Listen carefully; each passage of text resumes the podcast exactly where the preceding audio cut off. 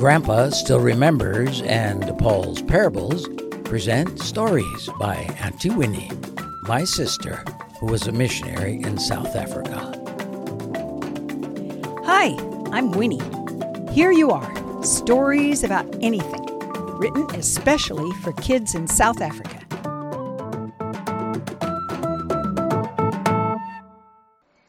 Beginnings, Episode 9. So, are you ready for another story? We've had the beginnings of the world, animals, people, crime, rain, cities, language, and now a new nation. Abram loved to sit out in the cool evenings and look at the stars. There are so many stars you can't count them.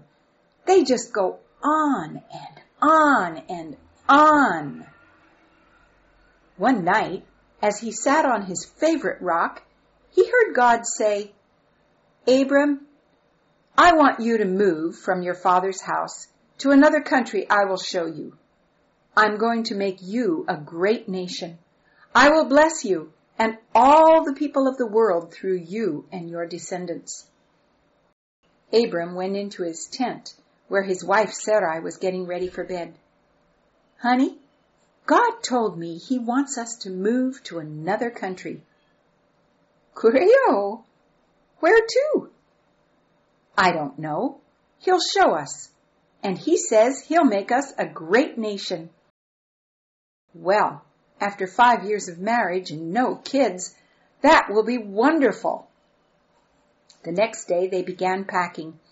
And in a week, Abram and Sarai started out with their large flocks of sheep and cows and all their possessions and tents packed on the backs of camels and donkeys. Abram's father, Nahor, and his nephew, Lot, went with them. They got as far as Haran and settled there for several years until Abram's father died. Then God called Abram again. You haven't arrived to your promised land yet. So Abram and Sarai and Lot went on south and came to Canaan, and they camped under some oak trees. That night, as Abram offered the evening sacrifice, God said to him, This is the land I'm going to give to your children's children. Even though he and Sarai didn't have any kids yet, Abram believed God. But there was trouble with the flocks and the herdsmen of Abram and Lot because there wasn't enough grass. Listen to this argument. I got here first with my sheep. You just take your flocks over there. I'm only bringing them for water, Sam. Keep your shirt on. Yeah, but they're eating the grass while they wait for water, and they'll finish it all up. Good grief. Anyway, my flocks belong to Abram, and he's much more important than Lot. Take yours to further pastures. There's a nice green valley over there. I won't. I got here first. You'd better, or I'll tell Abram. Yeah, tell him then. See if I care. I'm staying. After a week of this, the shepherds got to fighting over the land, and Abram heard about the problem. Lot, I hear our shepherds are fighting over the grass. They say there isn't enough grass to feed all the flocks. This isn't good. We're relatives. We mustn't fight in the land God has given us. Why don't we separate? Well, Uncle, I suspect there isn't enough grass here. I've always thought this land your God gave you is kind of dry, but I don't want to leave you. No, we have too many flocks to live together, Lot. Look around, nephew. Choose where you want to settle. Lot looked around at the rocky hills where they had their camp under the big oak trees. Then he looked at the valley to the east.